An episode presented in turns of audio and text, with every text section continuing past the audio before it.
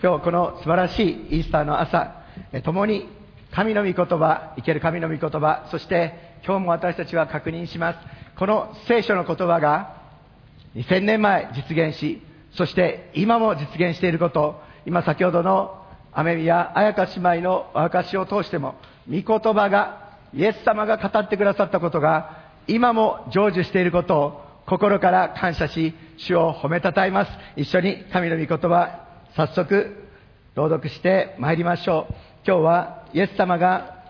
死を打ち破り復活されたマタイの福音書28章の1節から10節の御言葉をご一緒に朗読して参りましょう。では、スクリーンにも映し出されましたので、え、可能な方は、え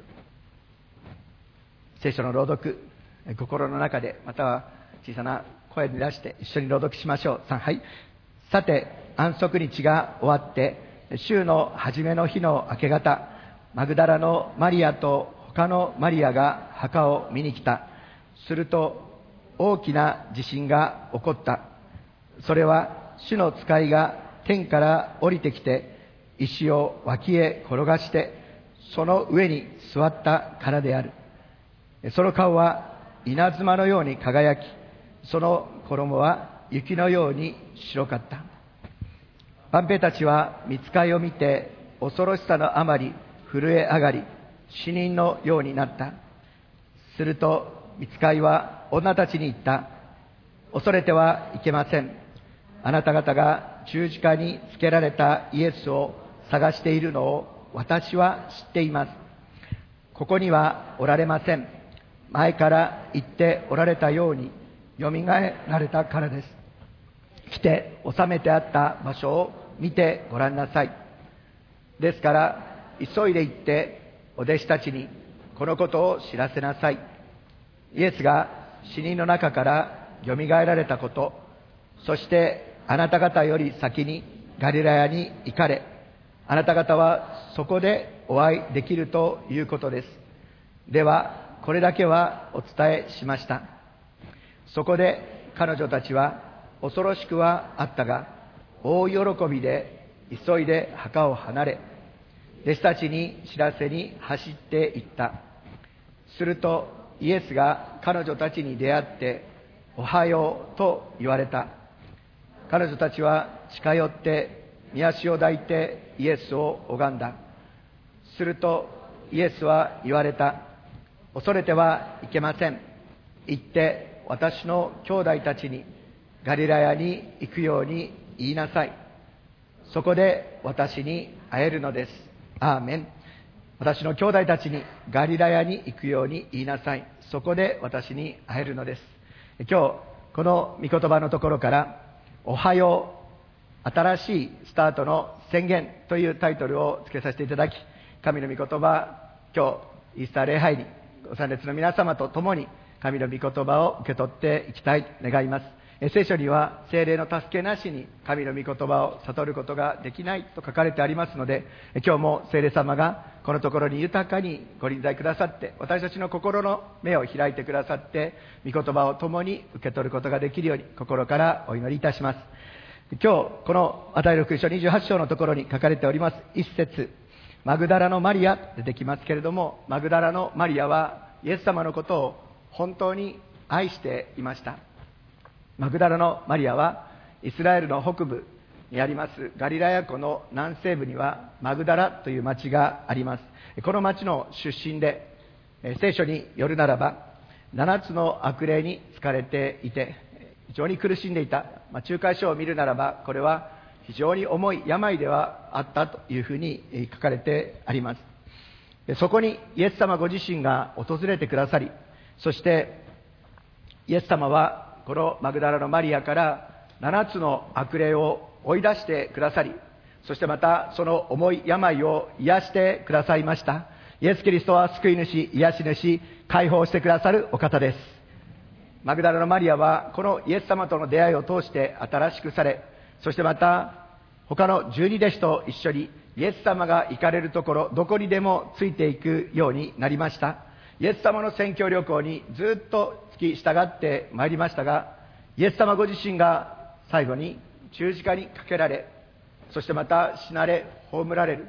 その目撃者ともなりました。彼女たちはイエス様のことを本当に愛していたのでイエス様が十字架にかけられ死なれ葬られた時の落胆はどのようなものだったでしょうか。想像もできません。でもこの愛する愛するイエス様が安息日が来る前につまり金曜日の日没前にイエス様十字架にかけられそして墓に葬られた。それは急いで急いで葬られた。粗雑に扱われた。ということは書かれてはいませんけれども女たちにとってみたらこの安息日明けた週の初めの日の明け方どうしても愛するイエス様をもう一度丁寧に葬りたい。そのような思いを持ってこの女たちはイエスイエス様の墓に来ておりました。イエス様が葬られたこのお墓は横穴式のお墓であってその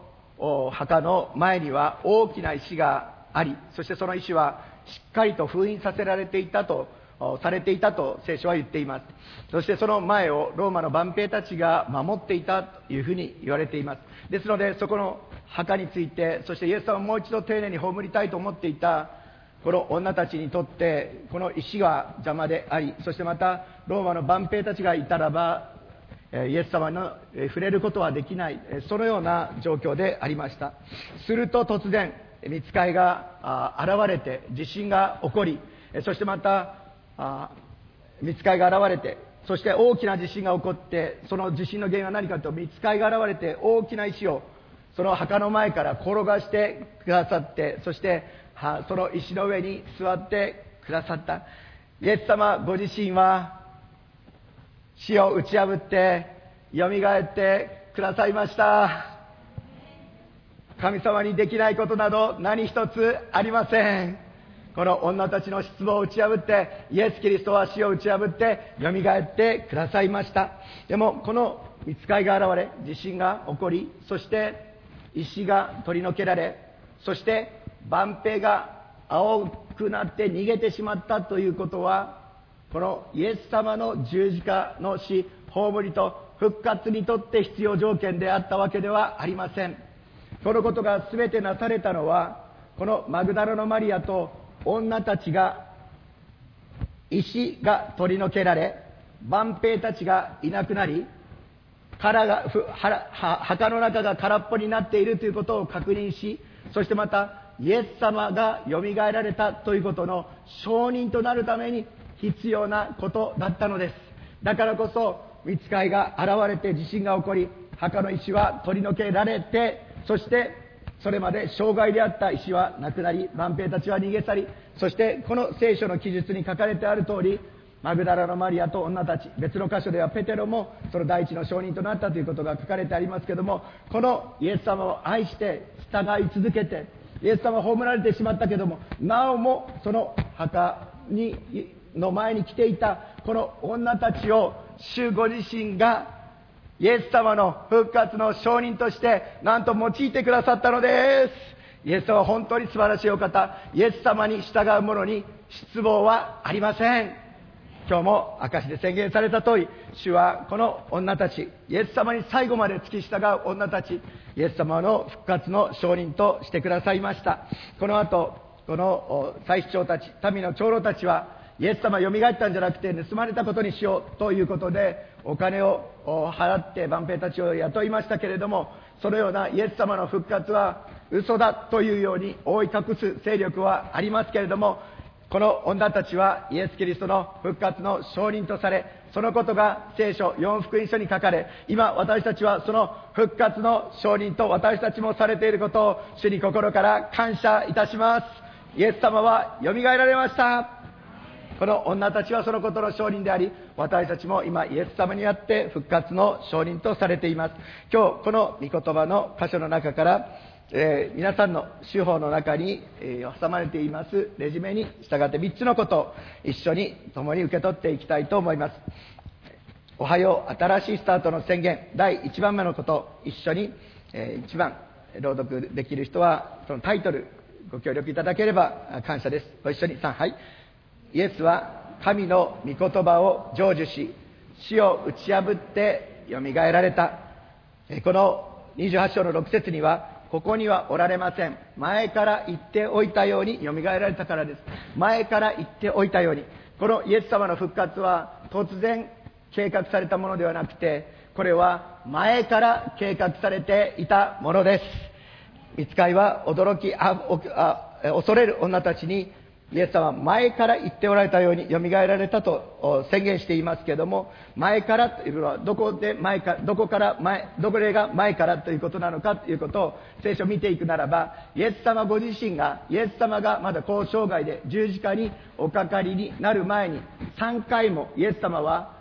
人の、全ての人の罪のために十字架にかけられ、死なれ、葬られるけれども、3日目に死を打ち破って蘇ると、イエス様は3回も、マタイの福音書、レジュメにありますように、16章21節17章23節20章19節のところで、イエス様はご自身3日目によみがえると宣言してくださり、その通りにイエス様はよみがえってくださいました。イエス様は約束したことを、予言したことを必ず成就してくださる真実なお方です。だから前から言っておいたようにとイエス様は蘇ってくださいました。それだけではなくて、第一コリントの15章の4節この15章は、私たちクリスチャンにとってもとても大切な、私たちが信じている信仰は何か、私たちの伝えている福音は何かということが、第一コリントの15章のところに書かれてありますが、その第一コリント15章の3節4節のところ、ご一緒に、え、見たいと思います。え、15章の3節のところから3はい私があなた方に最も大切なこととして伝えたのは私も受けたことであって次のことです。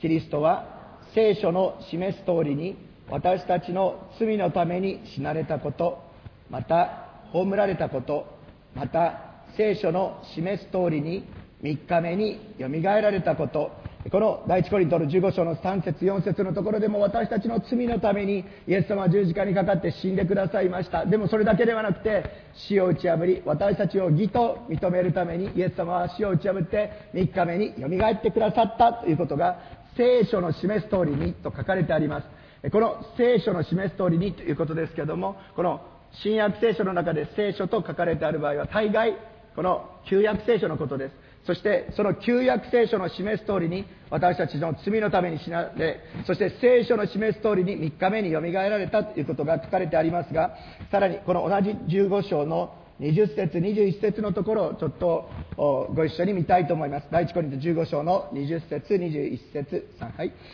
しかし今やキリストは眠った者の発音として死者の中からよみがえられました。というのは死が一人の人を通してきたように死者の復活も一人の人を通してきたからです。このところでイエス様がよみがえられたのは眠った者の初歩であると宣言されています。そしてこの初歩ということについて聖書の中ではレビ記の23章のところで、えー、神様がイスラエルに喜びなさいとそしてまたお祝いしなさいと与えてくださったその一つ一つの出来事を通してイエス様主はこのイスラエルに対してお祭りを与えてくださいました。今日私たちの主はお祭りが大好きなお方であるということを初めての方も一緒に受け取っていただきたいと思います。そうでなければ今日私たちのこの最初から最後まで行われるこの喜びに満ちたそのイースター今日はイースターセレブレーションということで私たちはイエス様の復活をお祝いお祭りを私たちは捧げています。本当に主イエス様は、えー、このレビ記の中に、えー、8つの、えー、お祭りを定めるほどに、えお祭りが大好きなお方であってそしてそのイスラエルの民を喜ばせたいと願っておられる真実なお方です。そのレビ記の23章の5節のところにはこのように書かれてあります。第一の月の14日には夕暮れに杉越の生贄を捧げるということで杉越の祭り。イエス・キリストが私たちの罪を取り除く神の子羊としてイエス様ご自身が十字架の上で血を流されそして打たれそしてまた葬られるということ。そしてそれを通してイスラエルがこの出エジプトをすることができるようにそして私たちも罪の奴隷の身分から解放されるように杉越の祭りがあります。そしてその後の23章の10節11節杉越の祭りとともにお祝いされるこの10節11節も一緒に見たいと思います。ご一緒に朗読しましょう。はい。イスラエル人に告げて言え私があなた方に与えようとしている地にあなた方が入り収穫を借り入れるときは収穫の初穂の束を祭司のところに持ってくる。祭司はあなた方が受け入れられるためにその束を主に向かって揺り動かす。祭司は安息日の翌日それを揺り動かさなければならない。追越の祭りのその安息日の終わった週の初めの日の明け方週の初めの日の翌日それを揺り動かすと書かれてありますけどもこの杉越の祭りが終わるとすぐに初穂の祭りがやってきます。それはこのところでイエス様が私たちの発音としてよみがえられたということの雛形であり主の霊祭の中にはイエス様が十字架の宮座をなされる前から言っておいた通りどれだけ前なんでしょう。千年以上も前からイエス様は十字架の死葬りとそしてまた復活発音の祭りを定めていてくださったことを心から感謝いたしますイエス様ご自身は聖書の示す通りに十字架の死、葬りと復活、私たちの罪のために十字架でにかかり死なれ葬られますが、イエス様は私たちの義とするために死を打ち破って、私たちの発音となって蘇ってくださいました。アーメン。このことが聖書に前から前から書かれており、私たちはこのことを今日共に喜ぶことができることを主に感謝いたします。天地創造の初めに神様がこの地を作られた時に全ては良かったと神と人とが共に住むそして最初の人アダムとエバを通して神ご自身の満ち満ちた豊かさがこの地に示されて人は神様の目の前に非常に良いものとして作られ神様がこの地を祝福していく管理していくパートナーとして選ばれました。しかし神様に背を向けてしまったこの人々の中に暗闇と混乱がやってきました。神の御子罪なき神の御子イエス様を神様はお使わしくださってこのイエス・キリストのが私たちの罪の身代わりとなって十字架にかかって死んでくださりそしてその全ての罪の贖いを成し遂げてくださりそしてまたその贖いがその罪の許しが完了した。つまり、イエスは主であるということが証明されるために、イエス様は蘇りました。そしてそれだけでなく、イエスを主と告白する者の全ての罪は許され、それは思い出されず、私たちも義とされるために、イエス様は蘇ってくださいました。一緒にローマ書の4章24節25節この復活があるからこそ私たちは罪許されて義と認められるものとされていることを感謝いたします。ローマ書の4章25節24節25節をご一緒に朗読してまいりましょ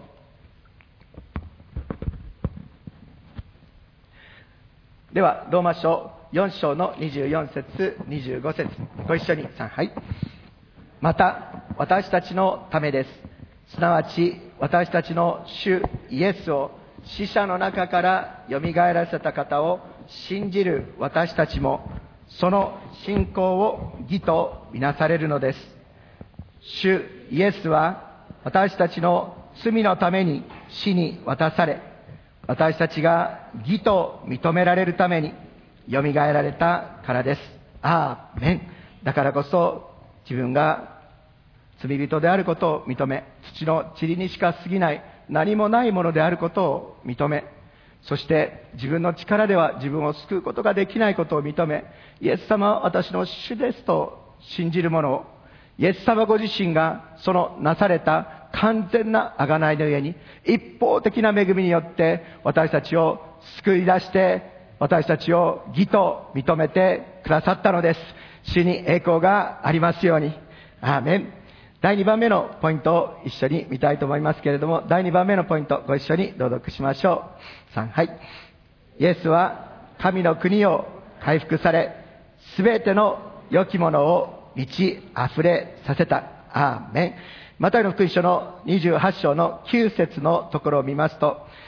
このように書かれてあります。するとイエスが彼女たちに出会って、おはようと言われた。彼女たちは近寄って、見足を抱いてイエスを拝んだ。このように書かれてありますが、イエス様が蘇られたその第一声は、おはようでした。本当に普通の挨拶ですけれども、皆さん、数年前も一回やったことあると思うんですけれども、一緒におはようってイエス様が、復活のイエス様が言ってくださると信じ、イエス様に向かっておはようって言ってみましょう。さ、はい。おはよう。隣の人にも言ってみましょう。おはよう。イエス様が復活された第一声、これはおはようでした。ヘブル語で、まあ、何にもないように思われる挨拶のように思われるかもしれないんですけれども、朝の挨拶、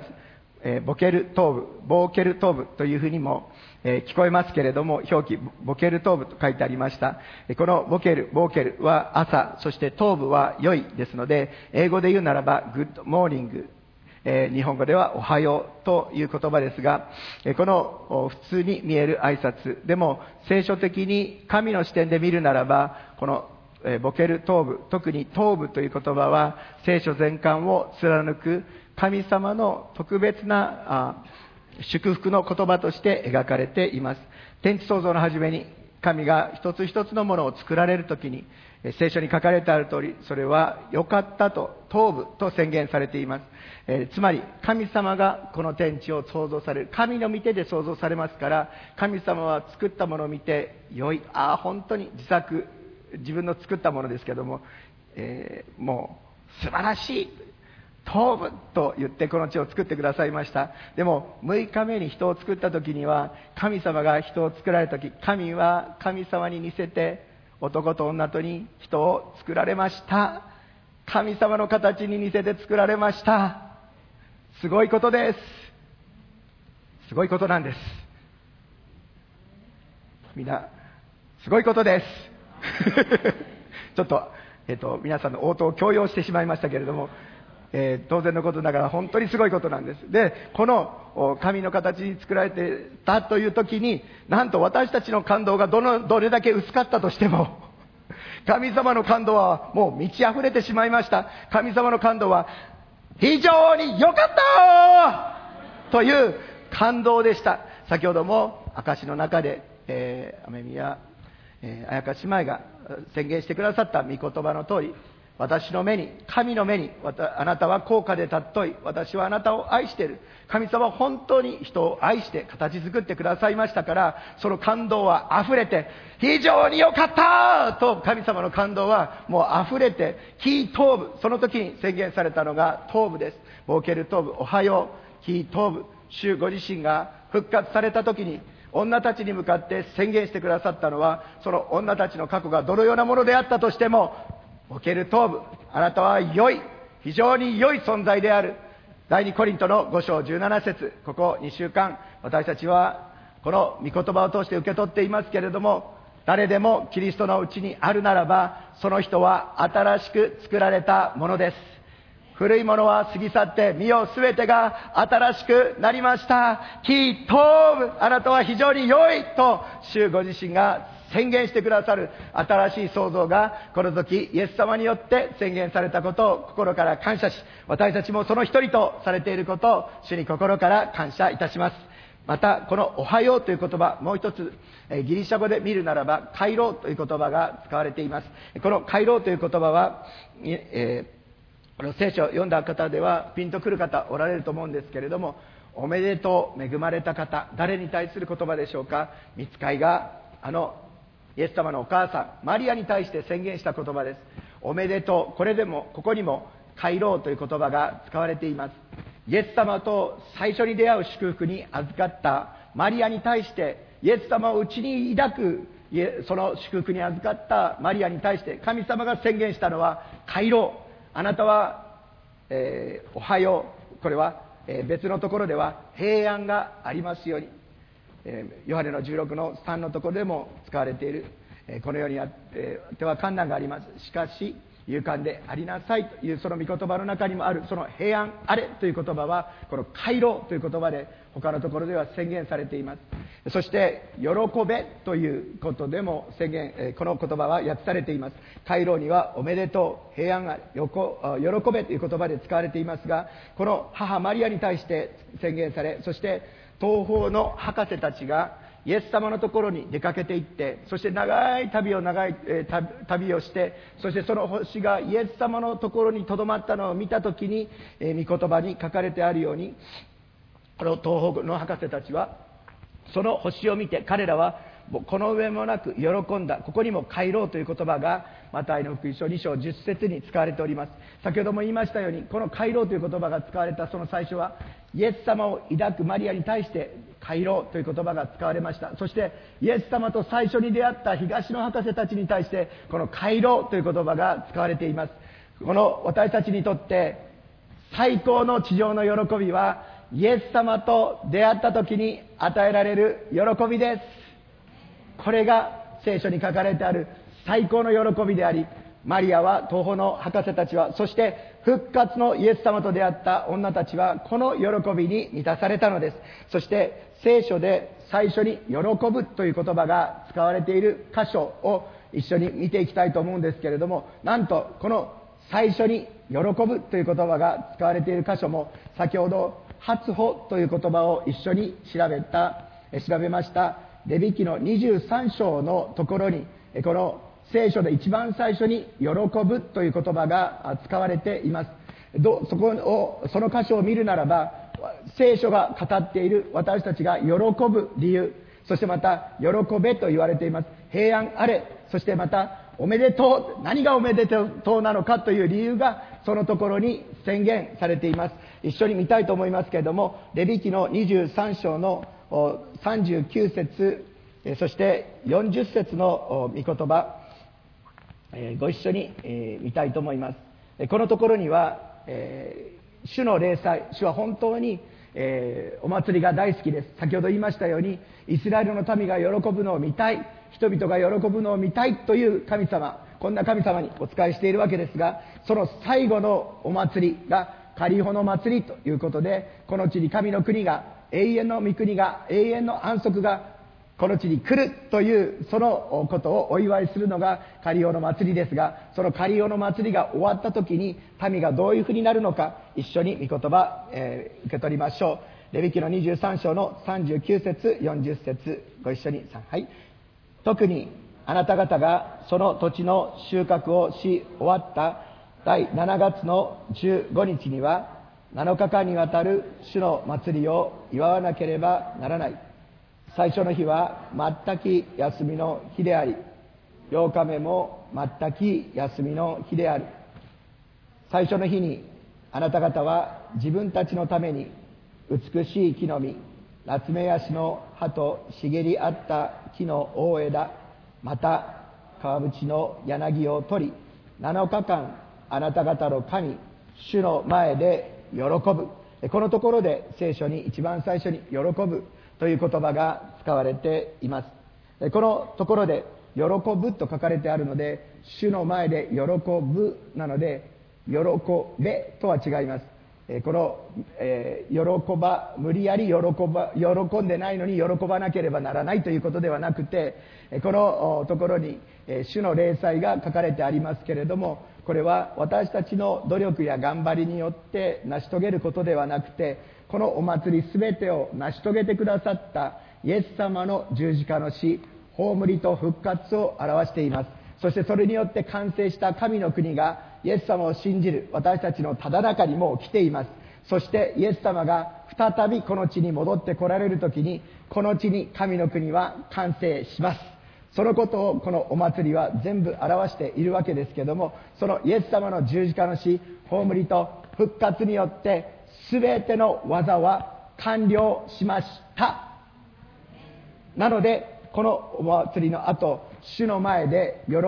べ喜ば無理やり喜ばなければならないのではなくてもうイスラエルの民は主が願っておられるように自然と喜んでしまうのです。ちょっとあの気持ち悪いかもしれませんけれどもこんな感じというのを黙ってスクリーンから外れてちょっとしたいと思いますけども。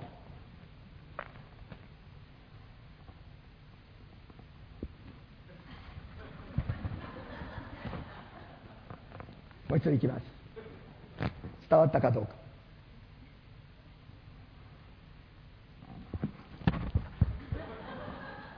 もう主の前で神はイエス様に栄光がありますように。ただ本当に主がしてくださった一方的な恵みの技によって民は主の前で喜ぶように主によって作り変えられて喜ばざるを得ない状況に主がしてくださるのです。だからこそ民は主の前でただ喜びます。その御業をイエス様ご自身が十字架への道を通して全うしてくださったことを心から感謝いたします。そしてこのよみがえられたイエス・キリストはこのレビキに書かれてある主の霊祭を全て成し遂げてくださりそしてまたイエス様ご自身がこのよみがえってくださってそしてまたイエス様ご自身が全ての技を成し遂げてくださったことを通して私たちの罪が許され私たちは救われました救われましたというその言葉はギリシャ語では創造という言葉が使われているんですがこの創造という言葉はイエス様が主となってくださったというのが私たちのある一面の領域だけではなくてイエス様が私たちの心と思い生活と人生そしてまたイスラエルの王としてその働きを回復してくださってそしてまた世界の王となってくださり日本の主となってくださったということです。ですのでこのイエス様が成し遂げてくださった見業のゆえに主の救いは私たちの一面断片的なものではなくて全ての領域に及びます。この創造という言葉は救いも表しますが癒しも表します。そしてまた解放も表します。このマグダラのマリアは7つの悪霊から解放され重い病が癒されました。それをマグダラのマリアは体験していましたけれども今イエス様がよみがえられたことを通して本当にこのお方が主であるということを明確に悟ってイエスは主であるこの女たちはイエス様の足を抱いて礼拝した。それは王に対する行為だとも言われています。私の主です。あなたこそ救うお方です。あなたこそ癒すお方です。あなたこそ全ての領域からその束縛から私を解放するお方です。イエス様は私たちの王です。イエス様は救い主です。イエス様は癒し主です。イエス様は全ての束縛から解放してくださるお方です。イエス様に栄光がありますように。アーメン。この恵みの中で私たちがこのイエス様の復活を通して体験している恵み、えー、もう私たち今日、雨宮やか島を通して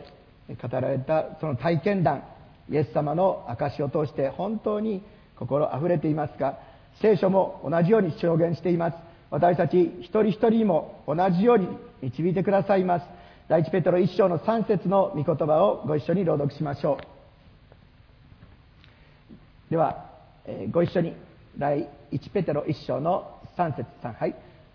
私たちの主イエス・キリストの父なる神が褒めたたえられますように。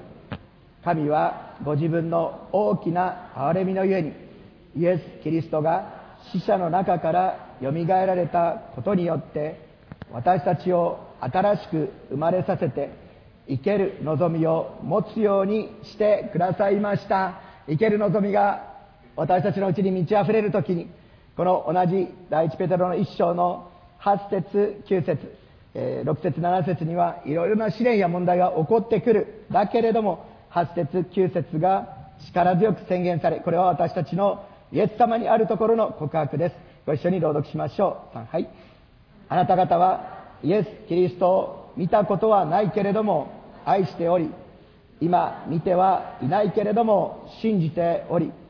言葉に尽くすことのできない栄に満ちた喜びに踊っています。これは信仰の結果である。魂の救いを得ているからです。アーメン。イエス様が私たちのために神の国を回復され主の霊祭を全て成し遂げてくださってそして全ての良きもので私たちを今満ち溢れさせてくださっておられます。アーメン。イエス様を心から褒めたたえます。第3番目の最後のポイントを一緒に見たいと思いますが、えー、ご一緒に告白しましょう。第3番目のポイント。3はい主の教会は使わされている場で主の再臨の日までイエスを証しする、え、このテキストの御言葉、マタイの福音書28章の御言葉ですけれども、マタイの28章の7節のところ、また10節のところでは、イエス様が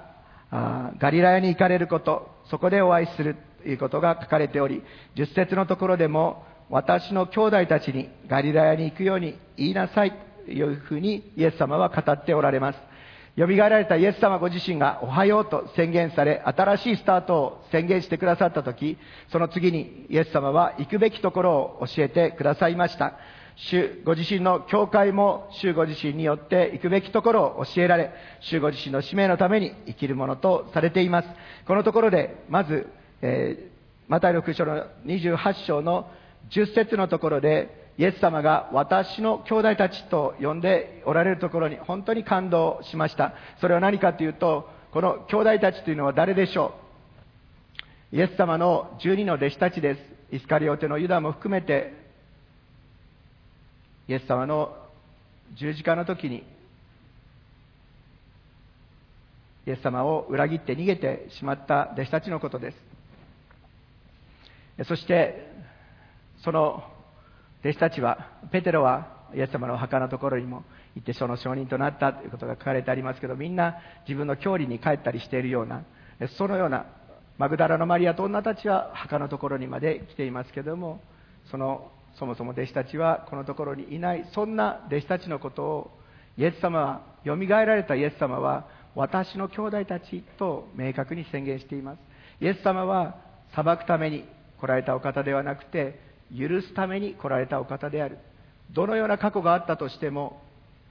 イエス様は弟子たちを決して見放さず見捨てることなくイエス様は私の兄弟たちと呼んで主ご自身の尊い働きをなすパートナーとして呼んで用い続けてくださっておられる。主の愛と忍耐を思う時にその恵みを受けている。私は本当に、えー、心から主を感謝しました。今日私たちこのところで週の初めの日ということで、そんな素晴らしいイエス様に私たちは共にお仕えする恵みに預かっていますが、この週の初めの日ということについて皆さんもう一度見たいと思いますが、この週の初めの日は曜日で言うならば日曜日です。私たち、このクリスチャンにとっては、この時こそイエス様の週の初めの日、復活を喜ぶ時です。アメン。今日も喜んでいます。来週も喜びます。この週の初めの日、よみがえられたイエス様を私たちは心から喜びます。でも、聖書に従うユダヤ人の人々にとってみると、この日曜日というのは仕事始めの日です。私たちにとったら月曜日です。私も14年間会社生活をしておりましたので、えー、月曜日どういうものだったかというと、ブルーマンデー、えー、皆さんの中でも満員電車に揺られながら学校に職場に行く方々ああ月曜日が来てしまったと私はかつてそんなことを言っていたんですけれども、えー、この日曜日と月曜日をからを切り分けるようなそのような生き方をしていたものであるということを覚えますけれどもこの、えー、日曜日曜日とその終日を切り分けるような考え方は聖書の中にはありません。私も主ご自身から示されるところがあってそうしてまた教会でも主ご自身がこの日曜日の礼拝主に捧げる礼拝でもそれとともに主ご自身が私たちをそれぞれのところに使わせてくださるそのところにおいても礼拝をする。つまり私たちの人生の目的が変えられたので私たちは誰も自分のために生きている人はいないので礼拝することも主ご自身に捧げる行為でありそしてまた私たちは食べるにも飲むにも何をするにも主の栄光を表すために今生かされているので私たちはイエス様のために仕事に出ていきます。学校に行きます。アーメン。私たちはこの仕事と礼拝と仕事を切り分けることはありません。主への礼拝捧げるスピリットを持って私たちの全てを捧げてその仕事に出ていきます。だからこそイエス様はこの安息日の終わった週の初めの日の明け方によみがえられてそしてガリラヤに行きなさい。ガリラヤでは何が与えられたかというとマタイの福音書28章の18節から20節のところではあなた方は行ってあらゆる国の人々を弟子としなさい。大宣教命令が与えられています。あなたのうちに与えられたイエス様をそれぞれのところで証ししなさい。あなただけのところで留めておいてはならない。素晴らしいイエス様をガリラヤに行ってそれぞれのところで伝えていきなさい。このガリラヤはマタイの福音書の4章のところでは違法人のガリラヤそしてまたこのところは、え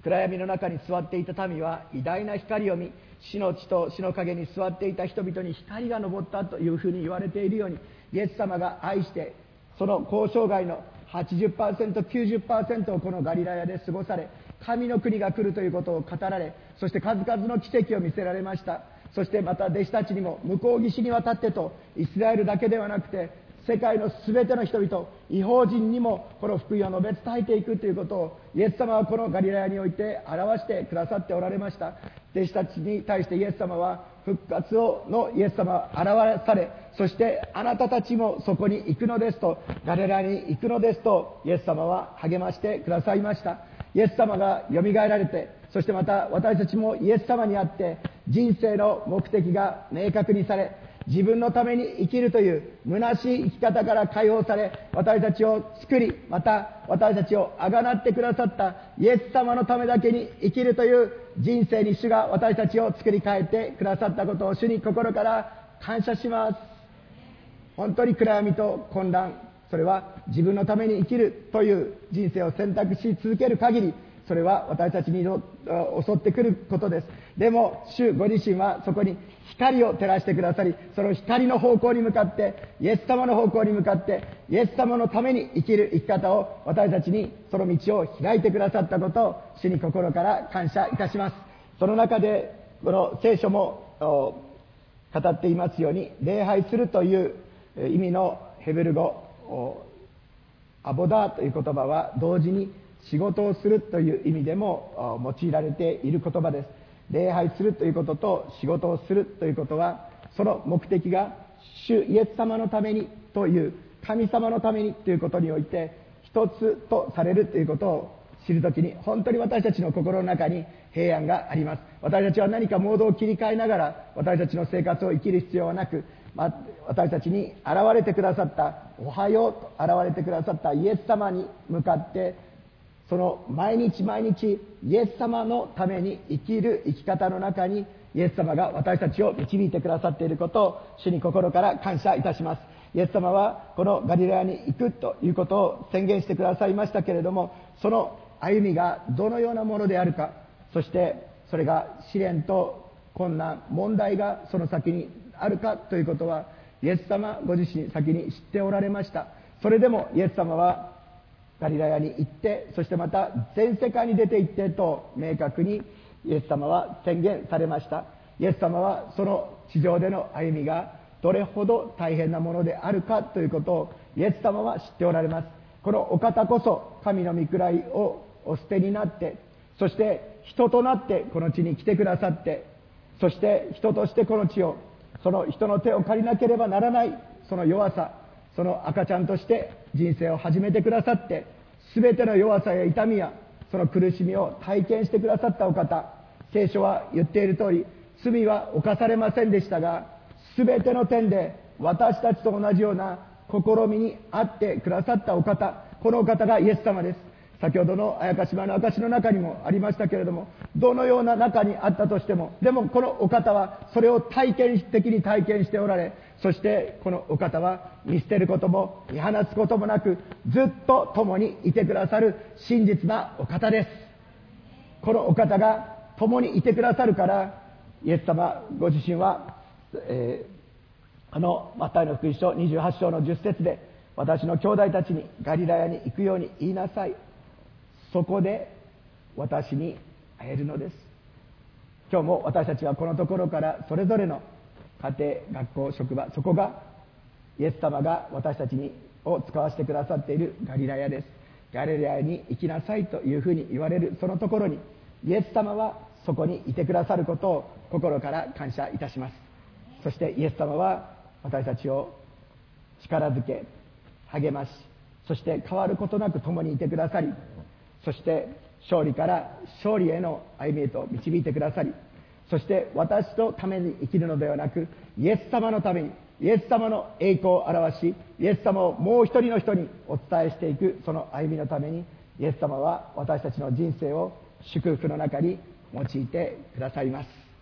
こんな素晴らしいイエス様私たちをそれぞれ使わされている場において主ご自身が再び来られる時までどのような問題試練困難があったとしても共にいてくださって復活の主は私たちを導き通してくださり主の教会を通して主の栄光を表してくださいます。今日このところからそれぞれのところにガレラヤに使わされるお一人お一人に主は言われます。一緒に御言葉ヨハネの福音書16章の33節。今日のこのイースターセレブレーションのテーマの御言葉であり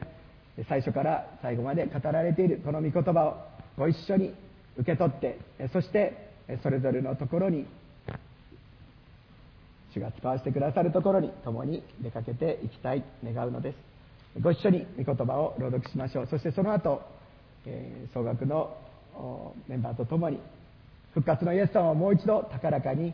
礼拝していきたいと願います。皆さんの中でご起立できる方はご一緒にこの御言葉聖書の言葉をご起立の上で、え一緒に朗読ください。ではご一緒に。3はい。私がこれらのことをあなた方に話したのはあなた私にあって平安を持つためです。あなた方は世にあっては困難があります。しかし勇敢でありなさい。私はすでに世に勝ったのです。アーメン。復活されおはようと語りかけてくださり新しい創造新しい出発を与えてくださり主にあって私たちを日ごとに喜ばせてくださるこのお方が私たちをそれぞれのところに使わせてくださって主ご自身のご栄光を表すためにガレラに行きなさい。そこで私に会えるのです。そこにも皆さんが使わされるそこのところに主が伴ってくださり主が宮座を成してくださいます。ご一緒に賛美してまいりましょう。